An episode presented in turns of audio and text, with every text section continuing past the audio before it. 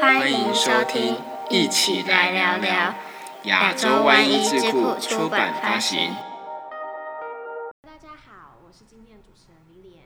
那今天这集呢，其实是我自己私下跟我们的 PD 指定我想要访的一个来宾，因为我跟这位医师呢认识多久，就等于我多大，就是我从小看到大的家庭科医师。那让我们来欢迎李佳燕医师，今天一起来聊聊儿童家庭医学。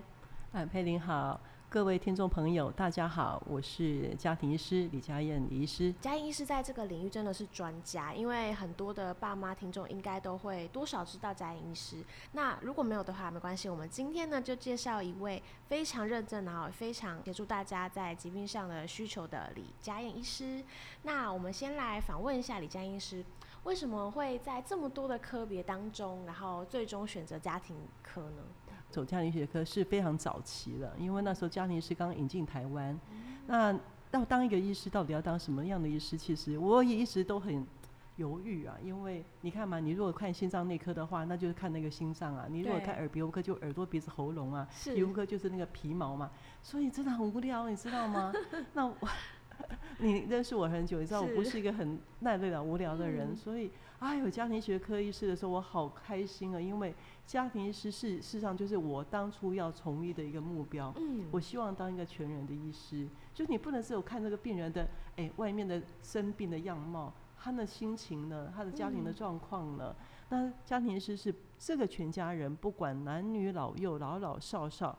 不管是身体的啦、心理的啦，甚至跟呃整个家庭的与社会有关的问题，我们都是可以全部处理的。那我看到这个医科，当然就是我的理想了，因为我就是一个这样的人。我我有点鸡婆，有人说很像那个李，很像那个李长博那种。真的热心 热心。对李长博，所以我觉得哎，刚好有这个科可以让我，那每个病人进来，我都是认识他的，我都是可以知道他们家里人的状况，就觉得这真是一个非常好的医病的关系，也是比较像人与人之间的关系。没错没错。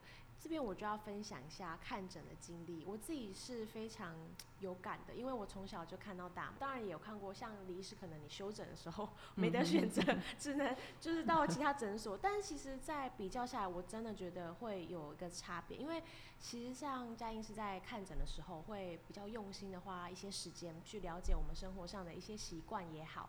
或者是平常饮食这些等等，就像刚刚江医师有说到，心情的部分也都会影响，还有压力啊等等，所以其实你都要从全方面的部分去询问，说到底是怎么样的一个问题，然后引发疾病，然后引发让你有不舒服的这个感觉。对啊，你知道吗？我诊所经常会有年轻的医师来跟诊啊。那有一次哦，那跟诊的医师奇怪，就想说你干嘛一直看手表啊？你在赶时间吗？你要去哪里吗？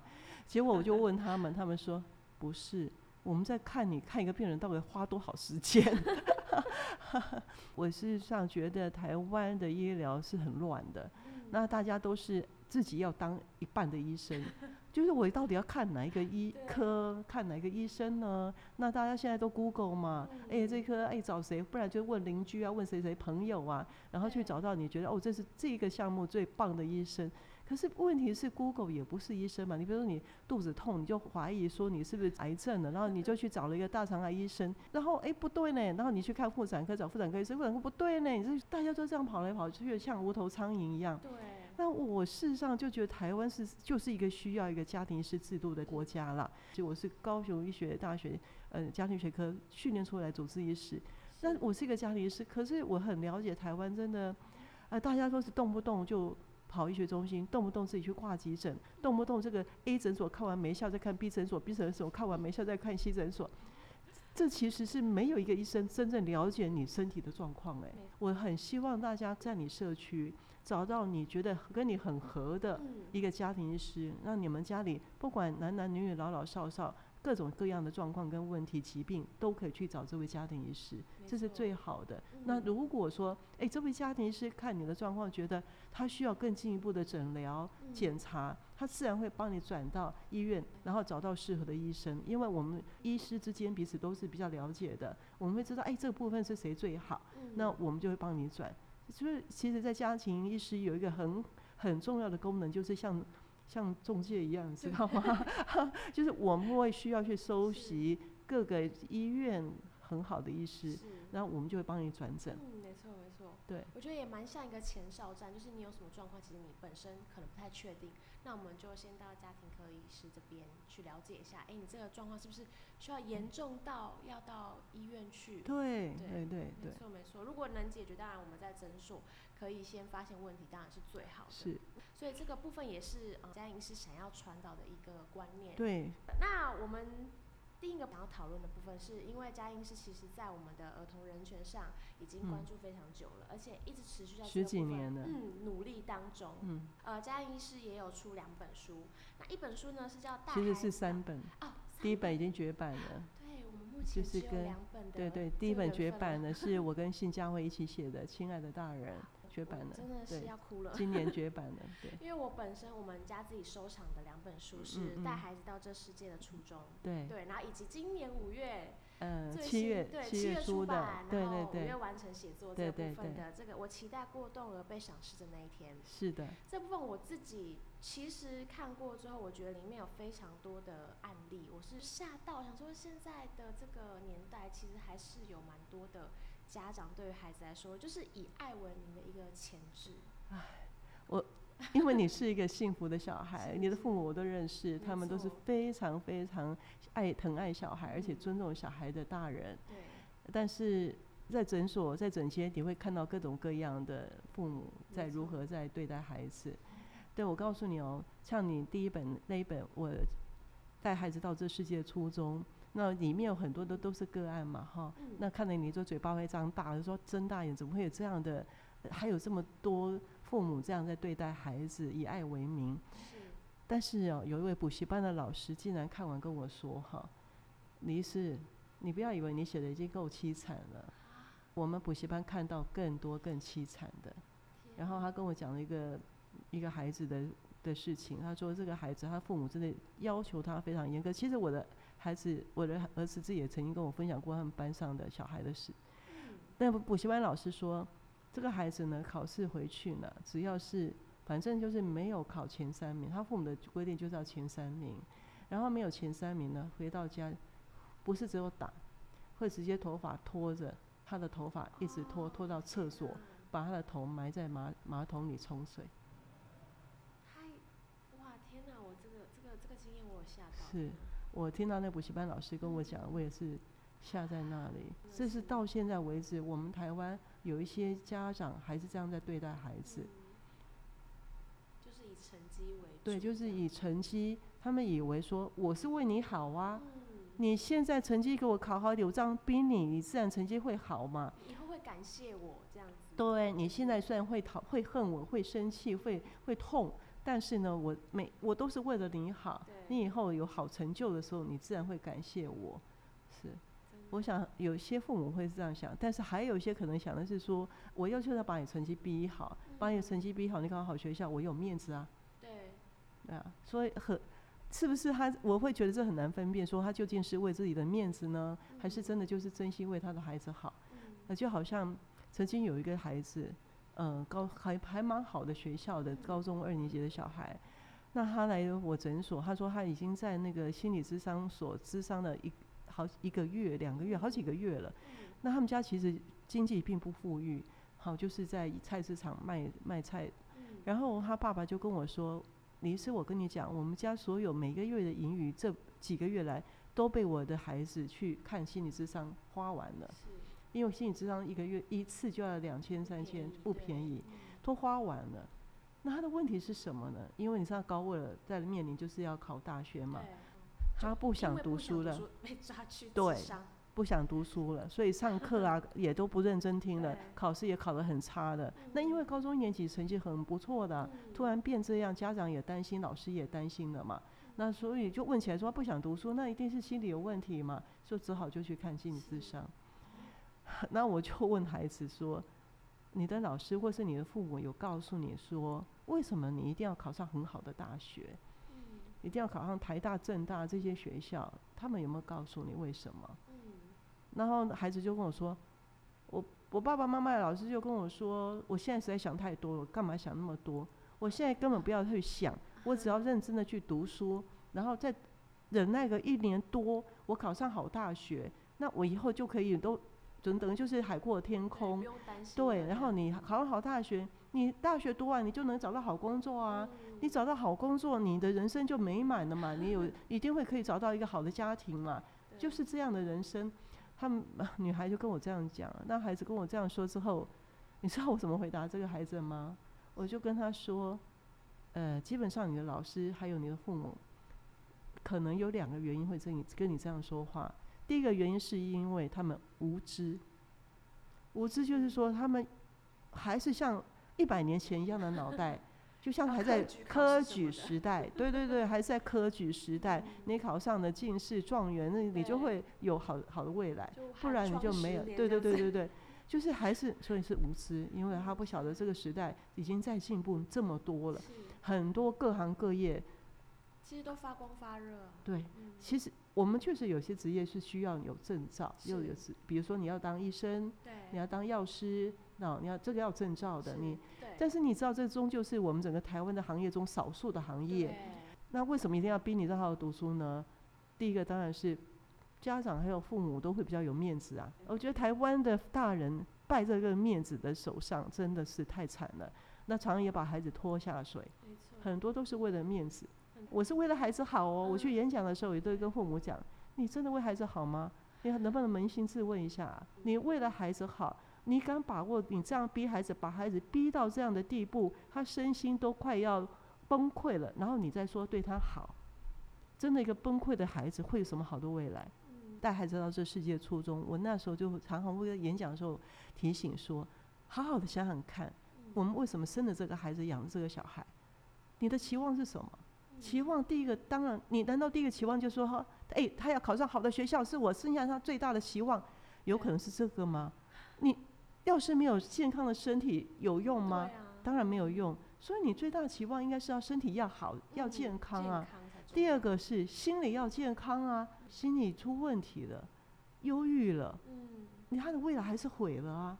第三个才是往往我们大人把它放在最前面的，呃，你希望他做一个好工作，嗯，没错，可是现在你要找到好工作，已经跟好好的学业成绩不等号的嘛。嗯我觉得我们的大人是怎么了？好好的把孩子养身体健康，心理都健康，懂得什么是快乐，对，有这么困难吗？放手啦，嗯，你哪会想象得到说啊，电玩可以玩得很好的，会是一个很好的工作啊？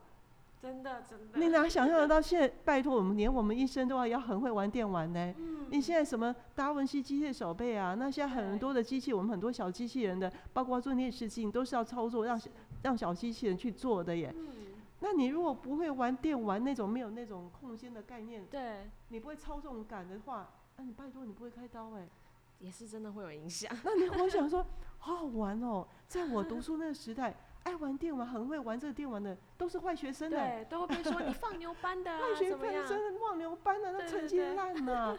对，那哪里有想到说，哎呦，电玩玩的很好，嗯，最好的外科医师，现在还有很多电竞选手是正对职，他是对对对正正职的职对，是业，电池，是正直的 啊，对呀，是代表想象队这得到啊？样子，世界对对对变化这么大，我就觉得，所以真的不是我们大人现在还在要求孩子们坐在嗯书桌前，然后把书背好，然后呃平量一写再写三写各种版本的平量一直写，然后每嗯天补习补习，补到晚上九点十点才回家，然后再继续熬夜写平量，写到晚上两点。我告诉大家，我真的现在每次问孩子，哎，你晚上几点睡觉？我心都冷了。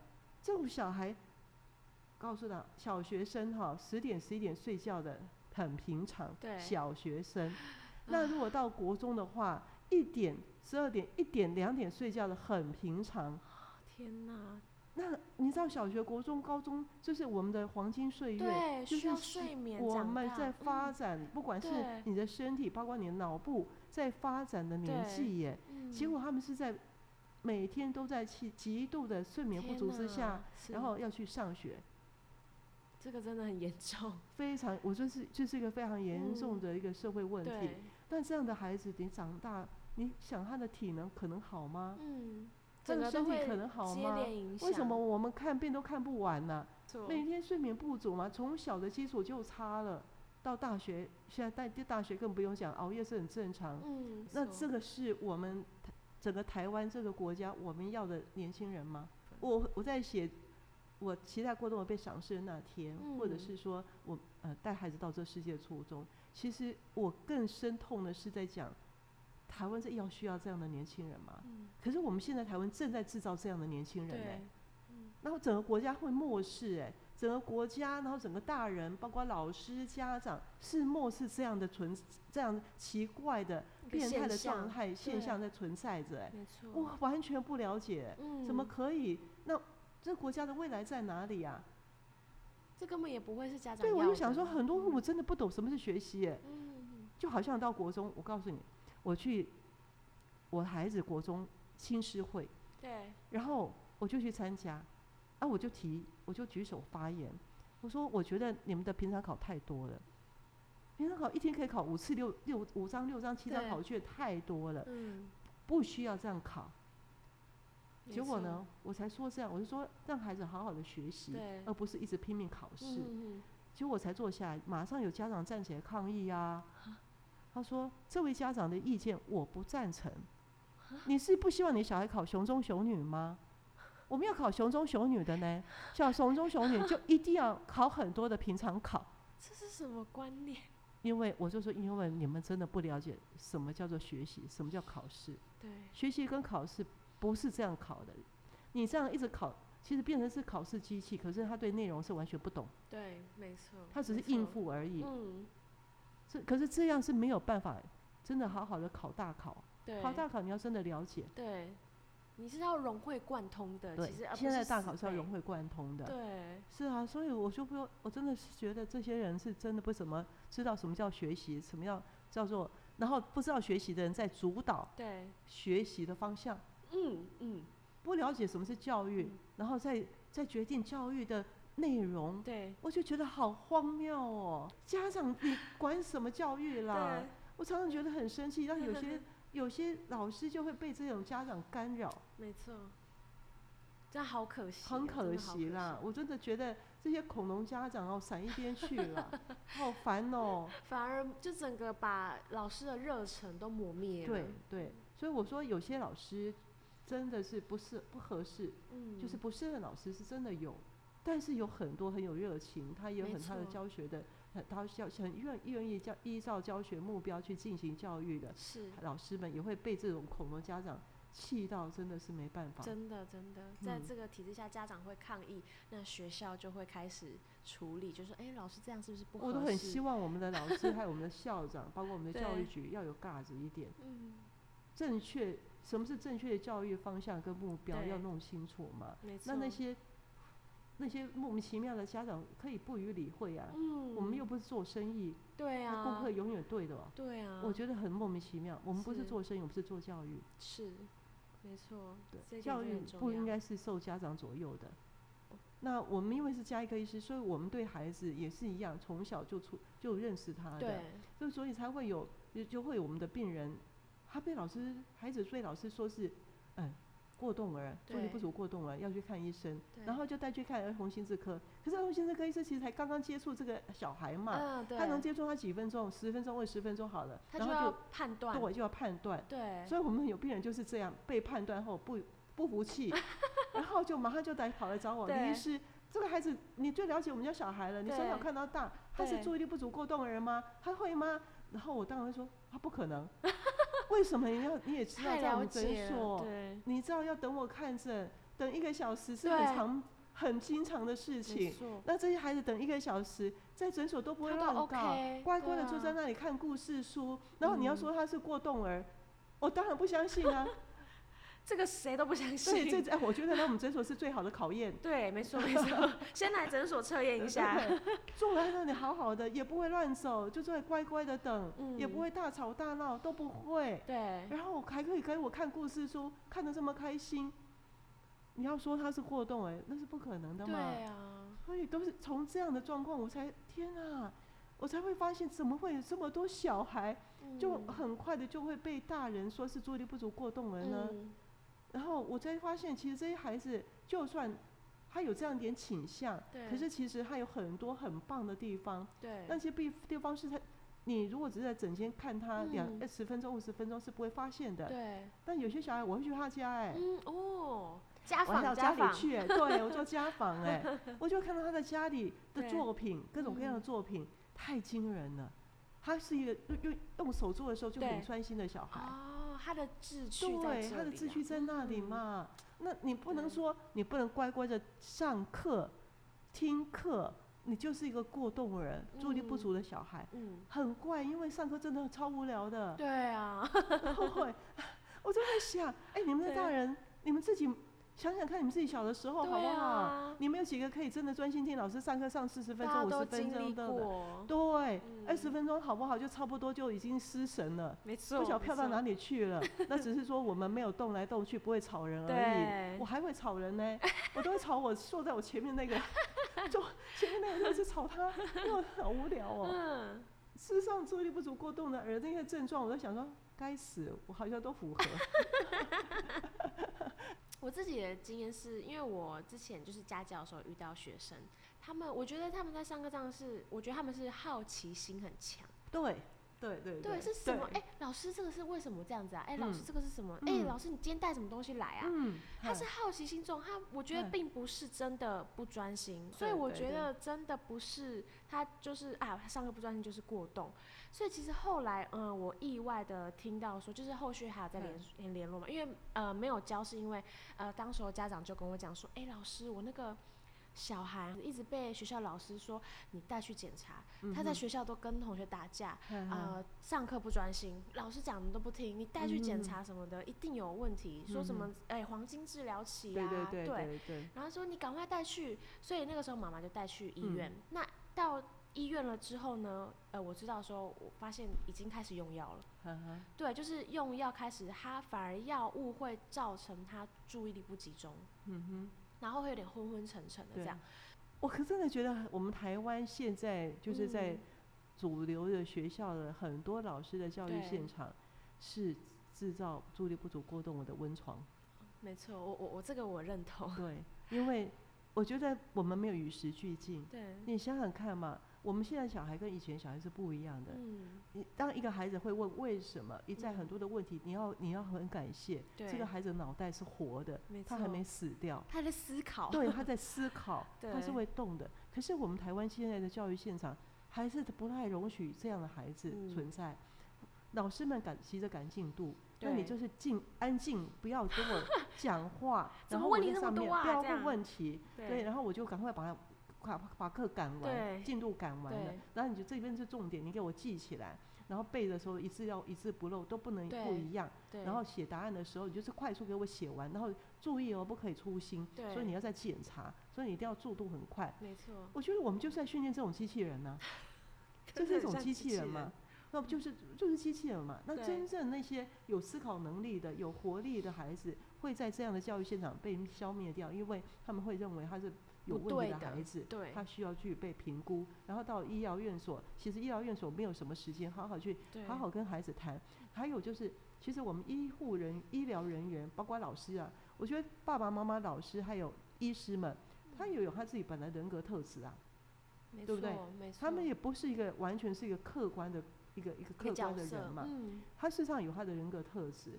所以嗯，我们很多的孩子，比如说他去看了陈医师，陈医师说：“哎呀，这个是过动儿。对，”但是他去看了王医师，王医师可能就说：“还好啊，没错，我们再看查看看呢。”嗯。因为王医师他可能就是一个，他是一个比较开放式的，他本身就是一个活泼的、嗯，活泼特质的，他本来就是一个喜欢问来问去的，有这种特质的人，对，那他就可以接受这样，他很理解这样特质孩子的特。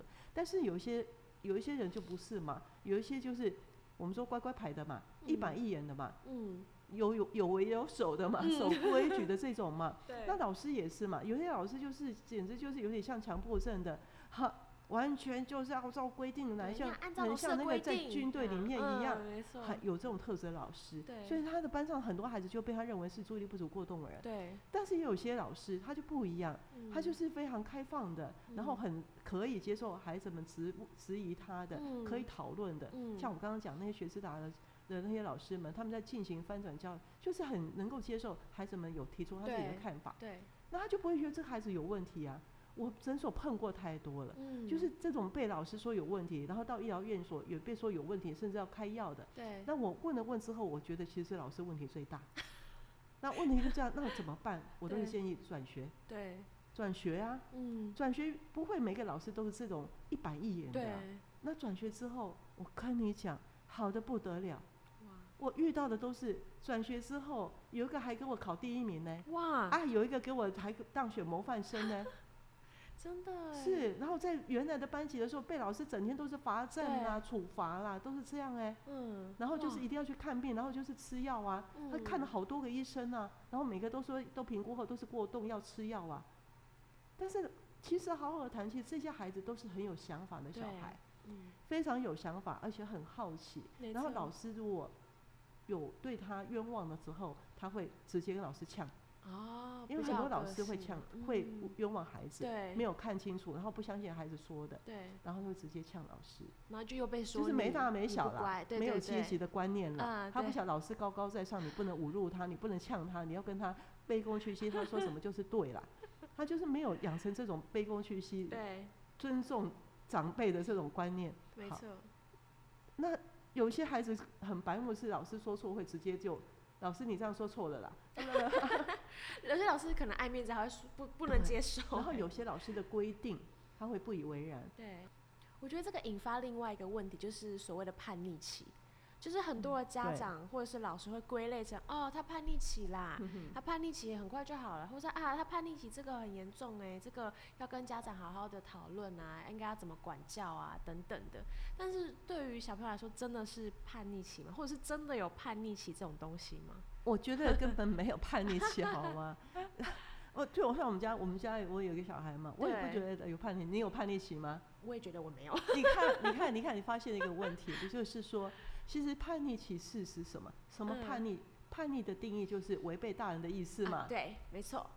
对嘛？就是你违背大人的意思，然后我们就说你叛逆嘛。嗯，所以关键在哪里？是大人嘛。对，当一个孩子长大了，他很多事情不想照大人的说的规定，大人要他怎么做，他不愿意了他，开始有自己的想法，有自己的想法了，嗯然后大人还不愿意放手，嗯，而且大人还不晓得这种孩子是要尊重他的意思的，嗯你要询问他的，还要依是依旧把他当做五岁六岁的小孩在养。